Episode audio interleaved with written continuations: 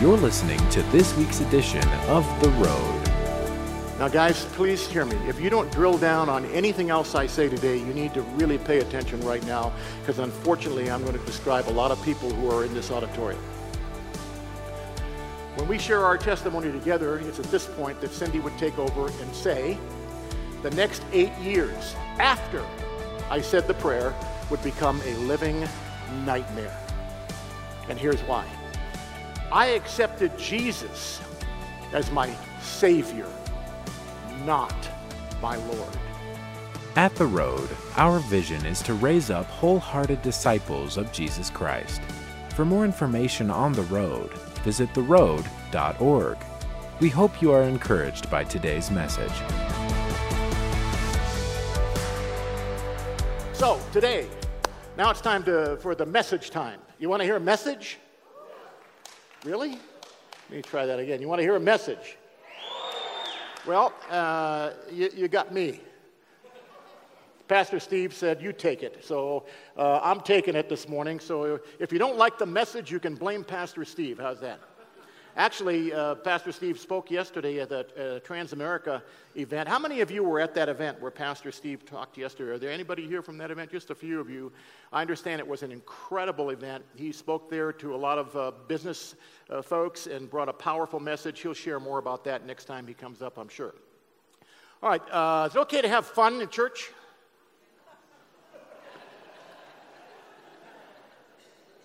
Is it okay to have fun in church?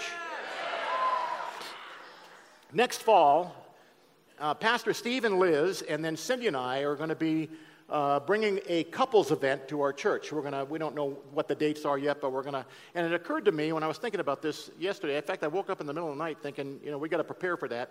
When when Cindy and I first started doing couples events many years ago, Cindy encouraged me that I need to go out and find out more about women, because she she didn't think I knew very much about women. So, um, how many of you have discovered that there's a difference between men and women? Yeah, all right, come on, man. I mean, if this were a men's event, the men would be going, yeah, they're different, man. I mean, no, there's a difference between men and women. Do you know what the difference is? You want me to, can I teach you what the difference is? Huh? You got to encourage me. All right, when little babies are born, we're essentially the same. Our brains look pretty much the same. We don't know why this happens, but around the six-week mark, there's a chemical released in the male brain called testosterone. And it has the effect of deteriorating the connecting fibers between the right and left hemisphere.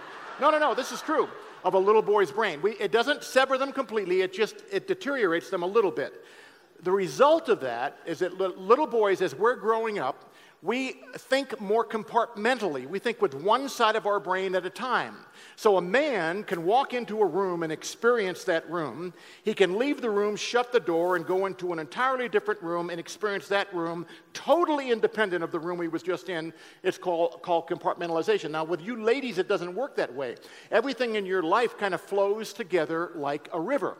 So we, you ladies are more right brain, we men are more wrong, left brain, and so, so and when you ladies say something to us guys like, how does that make you feel? I mean, you know, you kind of get the deer in the headlights look. It might take us a couple of weeks to think about it, you know? And so we're just not, well, think of it this way. You ladies have this incredibly thick network of wires and conduits and transistors and electronic gadgetry connecting both sides of your brain. And with us guys, it's like two paper cups and a string, man. Hello! We're just out of touch. Uh, we, I was down in San Diego many years ago. Some of you know Dwight Johnson. Uh, Dwight Johnson uh, is, is pretty well known around town. He's come here for a while. And uh, I had an invitation to speak at an event down there, and this was like way back in the nineties, and Dwight Johnson let me stay at his house in San Diego. So I stayed there, and I got home, and I told Cindy, I said, hey, honey, Dwight let me stay at his house, and I saved a lot of money. You know, I didn't have to go to the hotel. And she said, well, that was really nice. Why don't we, why don't we send him a card? I said, great, let's, let's send him a card.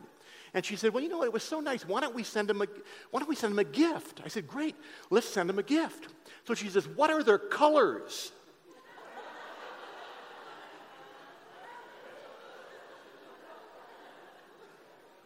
I said, honey, I think they're both white.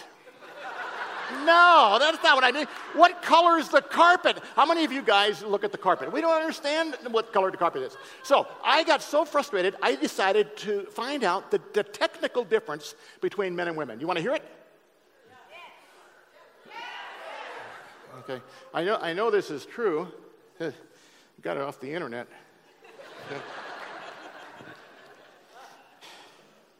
What is a cat? Cats do what they want. They rarely listen to you. They're totally unpredictable. When you want to play, they want to be alone. They expect you to cater to their every whim. They're moody. They leave their hair everywhere. They drive you nuts, and they cost an arm and a leg. Conclusion, they are tiny women in little fur coats.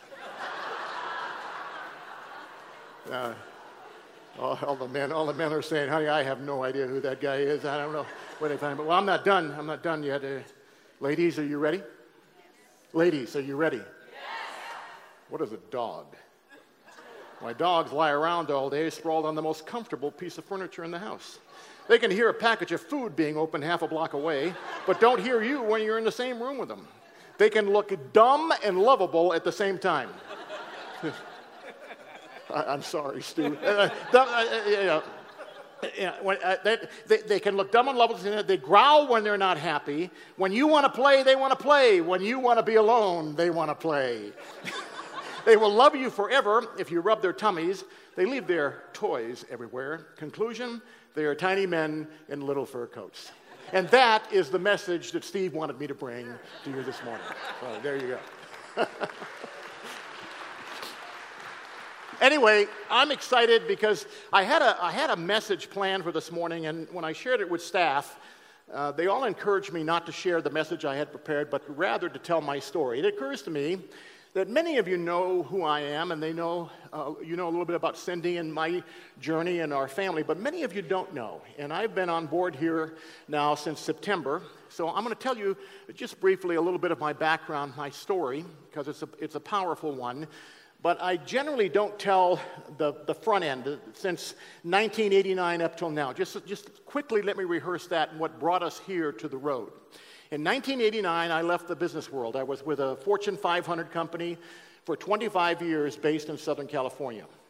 I found myself on the top floor of the Alcor Towers one day because I was an officer and vice president of this corporation. I was, I was up there with a battery of lawyers signing paperwork to, bo- to borrow two hundred million dollars to protect our company from a hostile takeover. After that happened, I discovered that there was no hostile takeover threat at all. It was a, a ruse on the part of some of the people that were above me to buy back fifty-one percent of the shares to have controlling interest in the company. I read the handwriting on the wall, and I got out just in time. Two years later, they filed bankruptcy.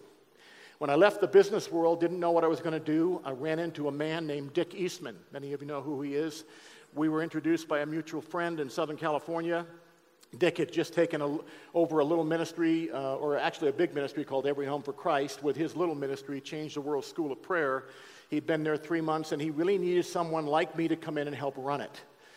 Long story short, they hired me in nineteen eighty-nine, right out of the business world, and they made me executive vice president and C E O, very unusual combination, of Every Home for Christ. I actually reported directly to the board at that time. Came on board, helped reorganize the ministry, merge two ministries together, uh, helped work through a new vision casting process, and in year three of that development, decided that we needed to look at maybe another place to locate. Decided to check out Colorado Springs, by the way, totally independent of Focus on the Family. Didn't have any idea Focus on the Family was moving here. We found that out later through a mutual friend, Gary Larson, who happened to be the architect for Focus on the Family and a dear friend of ours. So we came here on the coattails back in ninety-one. You guys remember that whole migration. We moved here with thirty families and lived in Monument, built a house in Monument. But uh, I left in ninety-four. And started On Target Ministries. And if you want to know anything about us, you just go to O T M dot co. That's the website. But we've been doing men's ministry for twenty-five years now. This is our twenty-five-year anniversary this June. And uh, mostly for men, I've done Promise Keeper events, and we did our own events all across North America, really around the world. And uh, my wife and I do couple seminars all around the world, and I also do a lot of conferences for senior pastors on the six structural elements of effective churches. So I've been doing that ministry for twenty-five years. And then most of you know the story of what happened to Cindy back in two thousand nine, where we almost lost her. I shared that story last year when I was here, about how miraculously God intervened, and on Super Bowl Sunday twenty ten, the doctors came in and informed us after four months in I C U, mostly in a coma, they came in and told us that Cindy was not going to live. There was zero chance for survival, and of course, many of you know the rest of the story. God had a different idea. She was miraculously healed, but as a result of what she experienced, she had scar tissue on her lungs, which made it difficult for us to live at this altitude. So we decided a few years ago to go to Southern California, where our other daughter lives. Uh, Kim and Mark, our daughter, our, our Kristen and Mark. Kristen, our daughter here with her family, is here with us today, and they're part of our church. Our daughter Kristen is uh, in Southern California, where we moved to. And then as we began to come back and visit in twenty seventeen, uh, we figured out that she didn't need oxygen anymore at altitude. So that was another miracle. So we decided to, to take a, a risk and step out on faith, really, to come back here and give it a try. When Pastor Steve found out we were thinking about coming back, I had met Steve a couple of years ago. We became dear friends. I heard his story and his journey, and it so impacted me. What God has done in this man is just nothing short of amazing. Uh, he is one of the most humble, gifted leaders I've come across in a very long time, has a powerful ministry to men, which also drew me. Uh, he asked me to be an overseer. I agreed, and then when he found out that we were possibly coming back, asked me if I would consider coming on staff. And so we went back and forth for a while, and then I decided to do that. So we're on staff here since September, and we're still doing On Target Ministries. So that's kind of the back end of the story. Now, the front end of the story is uh, a little different. I was born into a very large Italian family in, in, uh, in Rhode Island back in nineteen forty-five. I, I know I don't look like I was born in nineteen forty-five, but I was I was born when I was twelve, so that, that counts for that. But anyway, uh, and Cindy and I, by the way, have been married this year fifty-four years. fifty-four years. Hey, Cindy, Cindy, honey, honey, honey, will you pay attention to me? Guys, stand up for just a second. Say, say, say hello. Does that look fifty-four years marriage? No. So anyway, I, I was born in Rhode Island into a large Italian family.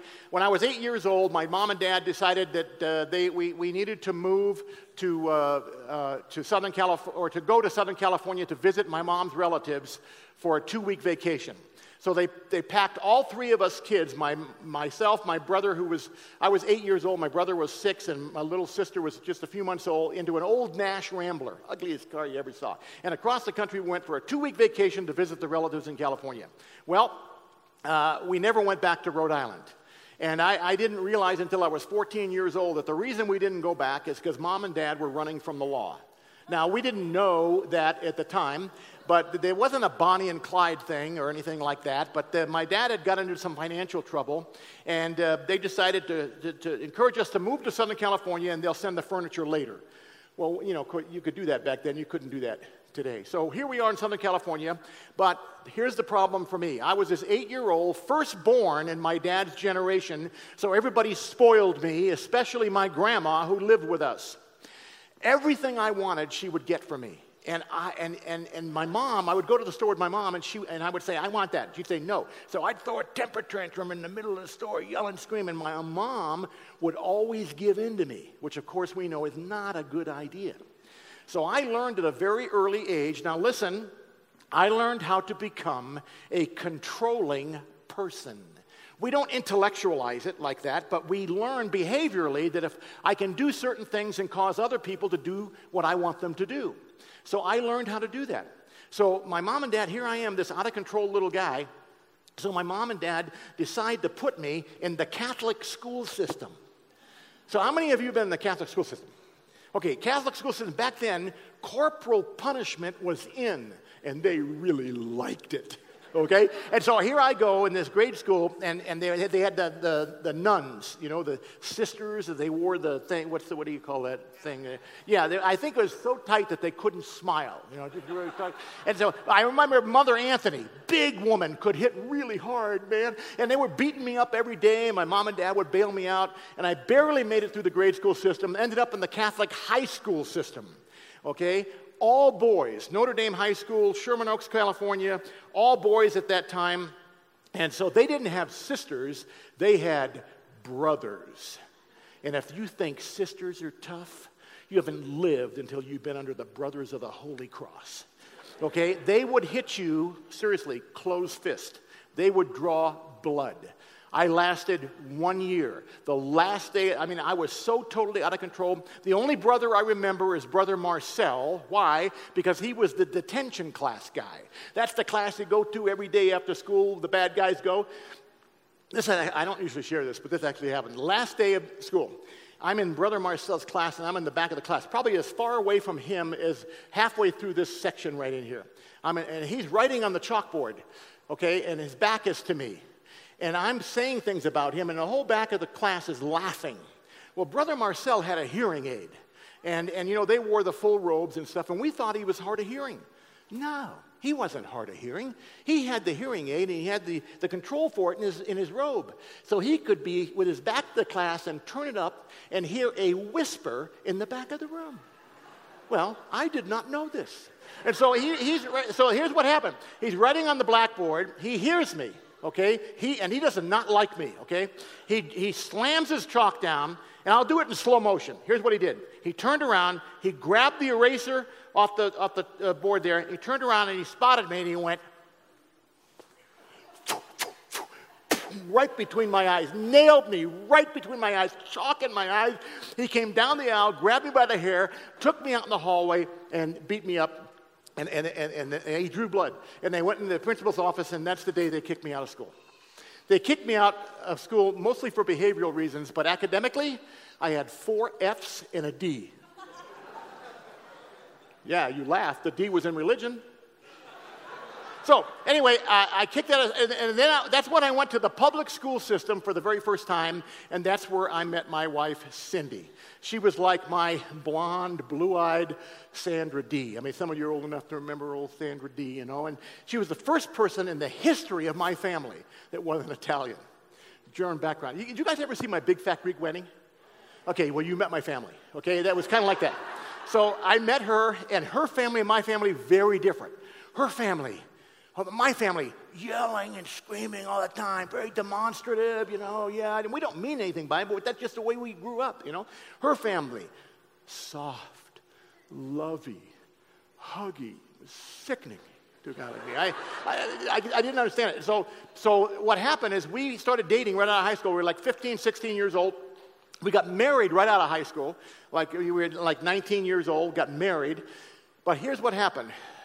Very early in our relationship, now listen carefully because I'm going to describe some relationships maybe that are right here.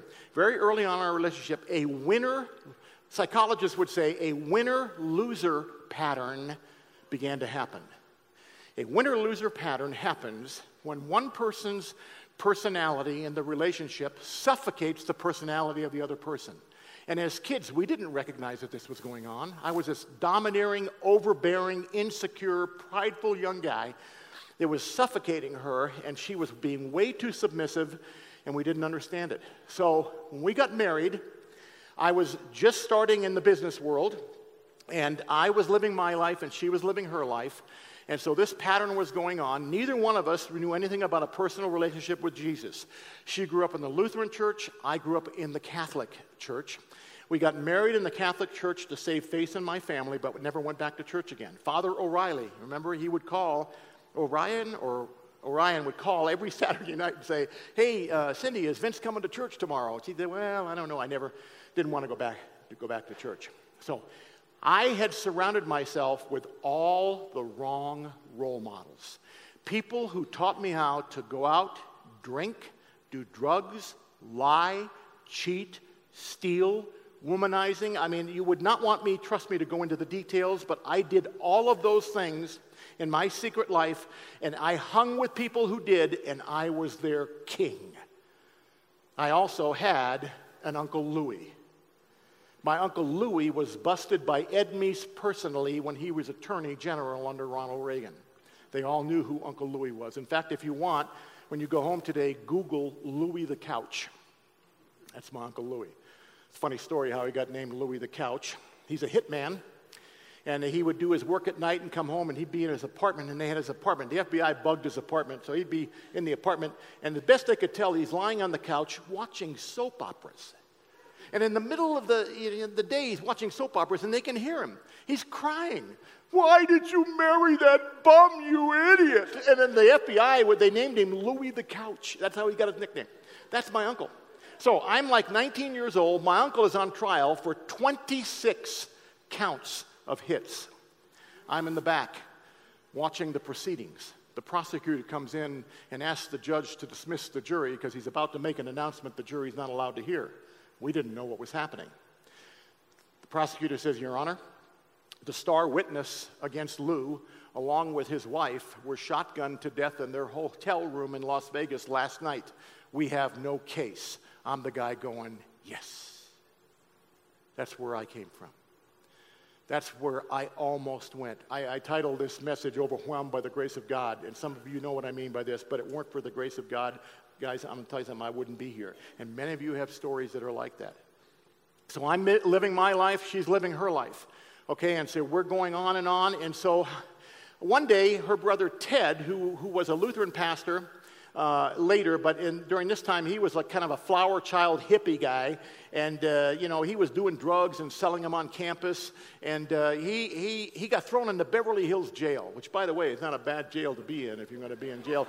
So his mother called me to go bail him out. So we went down and bailed old Ted out. He, and his mother threatened him, if you don't go to this Campus Crusade for Christ meeting, then I'm not going to help you anymore. And he, he didn't want to go, you know, but, but he, he finally decided to go. So he comes Monday morning. He's knocking on our door. I see him out the window, you know, and he looked horrible, like he'd been crying all weekend, you know. And Cindy answers the door and said, Ted, what happened to you?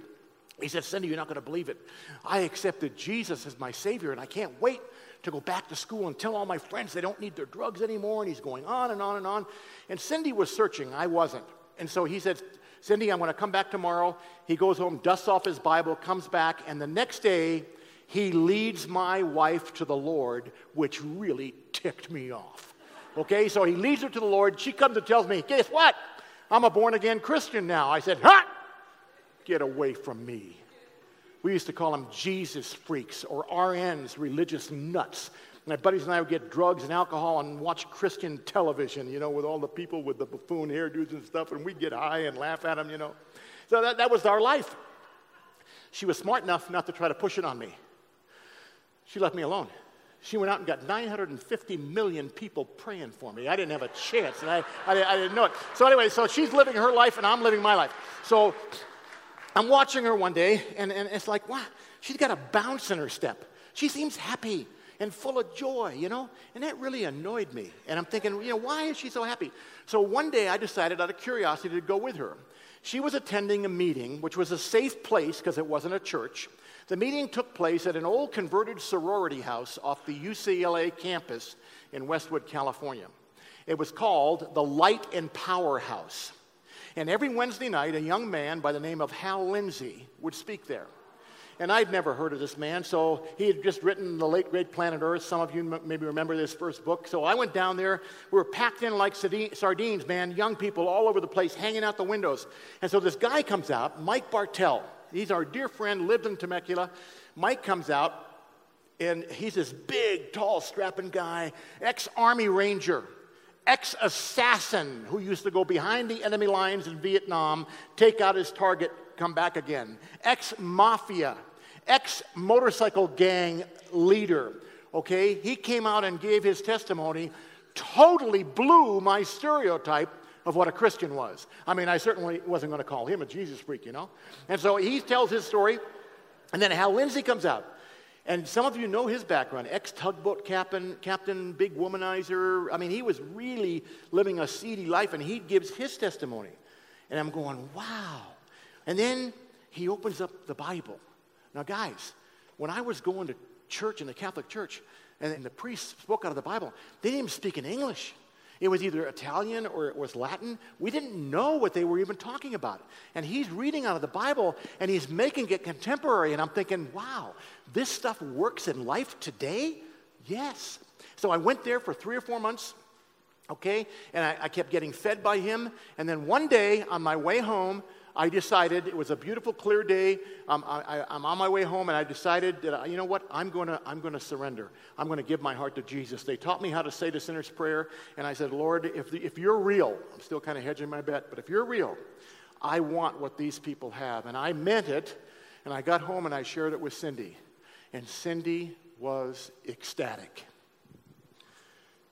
Now, guys, please hear me. If you don't If you don't drill down on anything else I say today, you need to really pay attention right now, because unfortunately I'm going to describe a lot of people who are in this auditorium. When we share our testimony together, it's at this point that Cindy would take over and say, the next eight years after I said the prayer would become a living nightmare. And here's why. I accepted Jesus as my Savior, not my Lord. And there is a big difference. He wouldn't become Lord of my life for eight more years. Here's the, you know, depending upon your theology, maybe I had heaven insurance, I don't know. But here's what I want to tell you guys, there are two gods, not one. Over here is a God that we want. Over here is the God who is. They are not the same God. You pursue this God at your peril. This is the God who says, hey, I'll help you if you help yourself.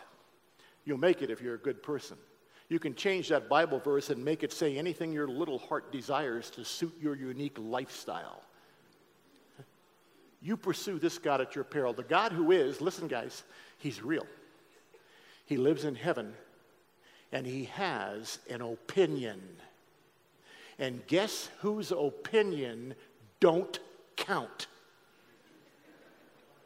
We don't like that, do we? I pursued this guy because he agreed with everything I wanted to do.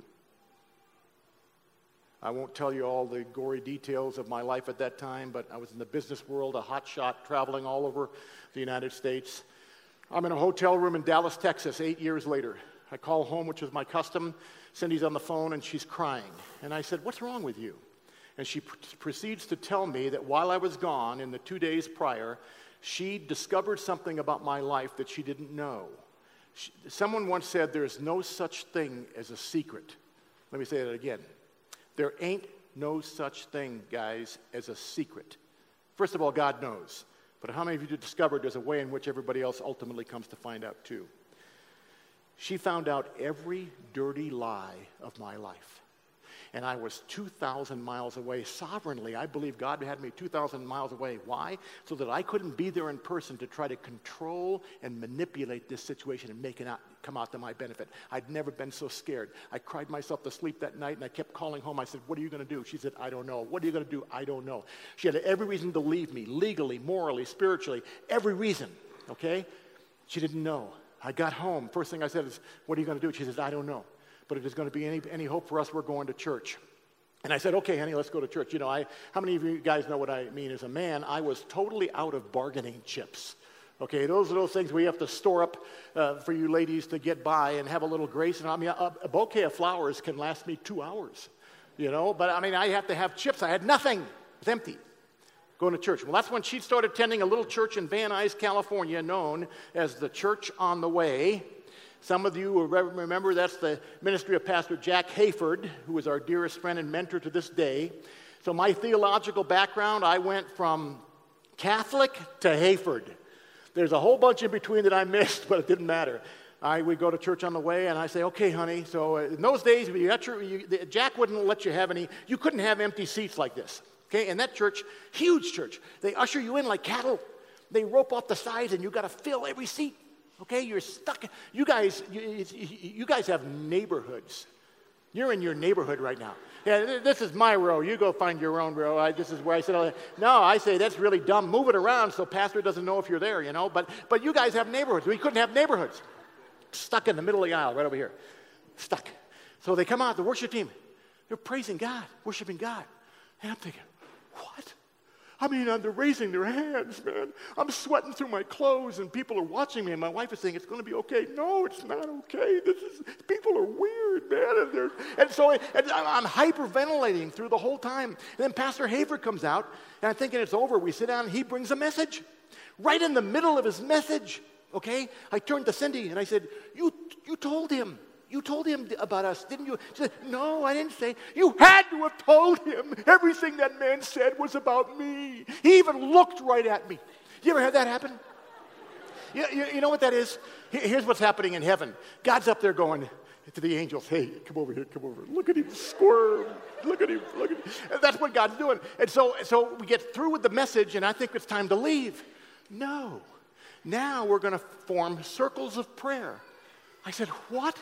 What's a circle of prayer? It's when you turn and, and you face total strangers and you hold hands and you pray out loud. I said, what? She was so fed up, she turned and formed her own circle. I, I'm sitting there, I'm standing there all by myself. And so the, I turn around and there's three guys behind me. Now listen, God has a sense of humor. These three men were elders in the church. They were on the elder board. They've been watching me this whole time. And so I turn around, and the guy on the elder board, he says, hey, I remember him because he's chewing gum. The last time I chewed gum in the church, the nuns come and they get you, you know, and they take you out. No, he's chewing gum. And he says, hey, got any prayer requests? So I thought, you know what? I'm just going to blow these guys over dead, you know. So I shared with him what's going on with us, you know.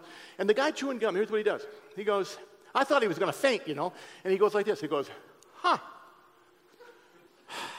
Okay, let's pray, shall we? I mean, it's like nothing to these guys. And, and, and they prayed for me. And have you ever had somebody pray for you that doesn't know you? And they're praying something and you're going, whoa, where did that come from? You ever had that happen? It's like there's no way they could have known anything. And they prayed this most amazing prayer. So they got all done. Okay, so now we're in the parking lot. And I'm walking through the parking lot with Cindy and my two little girls, and I feel like I've just been run over by fourteen Mack trucks, you know. And I said, what are you going to do now? She says, well, now we're going to go see the counselor. I said, ah, counselor. No way. Sorry, George. She says, uh, yep, I made an appointment. You did? Yep. Well, I had no chips. So I'll end my story by telling you what happened in that counselor's office. We walk in, and I'll never forget just an incredible young man. At that time, there was Pastor Jack's assistant, Daryl Roberts is his name. Daryl heard our story a little bit, said, Cindy, what are you going to do? Cindy says, I don't know. He said, well, what did Jesus do? Cindy said, well, he went to the cross. Yeah, he went to the cross, but what did he do then? Well, he died. Yeah? He died for who? She said, well, he died for me. And then he took me, and he said, okay, Vince, come here. He brought me over, and he positioned me in front of Cindy. I'm six foot, she's five foot two, and I'm looking at her, and she says, I want you to look into your wife's eyes. So I stood there, looking into her, wa- her eyes, and I kept looking, but he said, no, no, no, keep looking into her eyes. Keep looking, keep looking. He made me look into her eyes for what became an uncomfortably long period of time. For us men, that's anything more than four seconds. It's been said that you can tell the character of a man by looking into the eyes of his wife. Let me say that again. You can tell the character of a man by looking into the eyes of his wife. And dear ones, I'm here to tell you that is a true statement. As I'm looking into her eyes, he said words that reverberate in my soul to this day. It was just like this. I don't see a lot of life in there. Do you? Just like that. And it was like a dagger went through my heart. Do you know how they say a drowning person sees their life flashing before them? It was like in that moment, the Lord allowed me to see this panoramic picture, this montage, if you will, of all the incredible hurt and pain I had heaped upon this precious child of his, and I never felt so ashamed. And Cindy would say that it was in that moment, she didn't share with this with me for a long time, that she really believed she heard God whisper something to her that she really didn't even understand at the time. He said these words, "Cindy, if you will decide to forgive Vince, I promise you there will be a third day resurrection." And she didn't even know what it meant. But I thank God every day that she made a decision at that time to forgive me and to move on, a decision that would forever change the course of our life together. Did we never have any problems from then on? You already heard the back end of my story. Sure we do. But how many of you know it's a lot different when you're tracking through it and you got Jesus living in you? Now, why do I share this story and what's the takeaway? I need somebody with a, uh, somebody real quick come up that's got a twenty dollar bill I can borrow just for a second. I promise you, is that why you're coming up? You have a twenty dollar bill? I promise you I'll, I'll give it back. yeah. yeah, yeah, yeah. Here, sit here just for a minute. Uh, thank you, Lee. Everybody say hi, Lee. Hi. This is a pretty new, clean, fresh twenty dollar bill. I want to pretend for a moment, this is obviously not mine, but let's pretend like it is. And I just happen to have way too many of these, and I don't need this one. Is there anybody here, if this were true, they would say, sure, I'll take it. Raise your hand if you just take it. Really, the rest of you don't want it? No, seriously, if we were giving these away, how many of you would say, sure, I'll take it? Okay, now, now I want you to watch this. I want to wrinkle it up. Sorry, leave it. And now, it's not as pretty and new. It's kind of a little bit cracked and kind of wrinkled, a little bit more messed up than it was before. Any of you still take it? Really? All right, well, hang on a second. Let me try this. I'm going to throw it on the floor and take my shoe, which has got stuff from the parking lot and dirt, and I'm going to grind it. Grind it on. I'm so sorry. I grind it into the carpet here. Now, it even picked up some carpet stain. It's kind of like broken, cracked, wrinkled, dirty, smelly, pathetic. Anybody still want it? Really? Let me make sure I, I know what you're telling me. You're telling me that no matter how cracked, how broken, how pathetic, how dirty, how smelly, how messed up this worthless piece of paper may be, and make no mistake about it, dear ones, this is nothing more than a worthless piece of paper. The only value it has is the value you and I place upon it. And you're telling me, no matter its condition, it has value to you? Come on, guys. Are you getting this? Are you getting this? Because no matter how messed up, how broken, how wrinkled, how dirty, how pathetic you may think your life may look to you, how can you even put this in the same category of as the twenty dollar bill when you think about how our Heavenly Father may think about you? It's not even in the same universe. Listen, guys, He's crazy about you. He loves you so much more than you can ever comprehend. The next time you want to throw a pity party for yourself, you remember the twenty dollar bill. And no, you cannot have this one. In fact, here's what I'm going to do for you, Lee. Could you come here? Instead of giving you this twenty dollar bill, which represents the, the broken places in our lives, I'm going to give you this new twenty dollar bill, which is symbolic of what Jesus came to do for you. He came to make a way and to iron out all those wrinkled places in your life, to make you the man that He wants you to be. That's what Jesus does for us. Amen? God bless